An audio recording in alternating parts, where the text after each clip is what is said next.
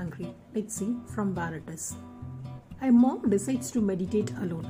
Away from his nursery, he takes a boat to the middle of the lake, closes his eyes, and begins to meditate.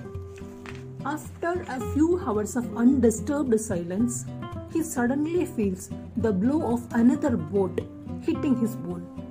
With his eyes still closed, he feels his anger build, and when he opens his eyes, he is ready to yell at the boatman who dared to disturb his meditation. But when he opens his eyes, he saw that it was an empty boat, not anchored, floating in the middle of the lake.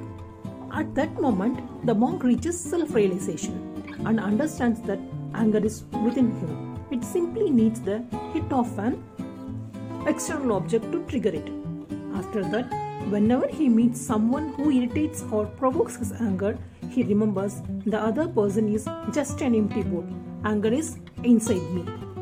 So, anger is inside all of us. The person who provokes or triggering it as an empty object.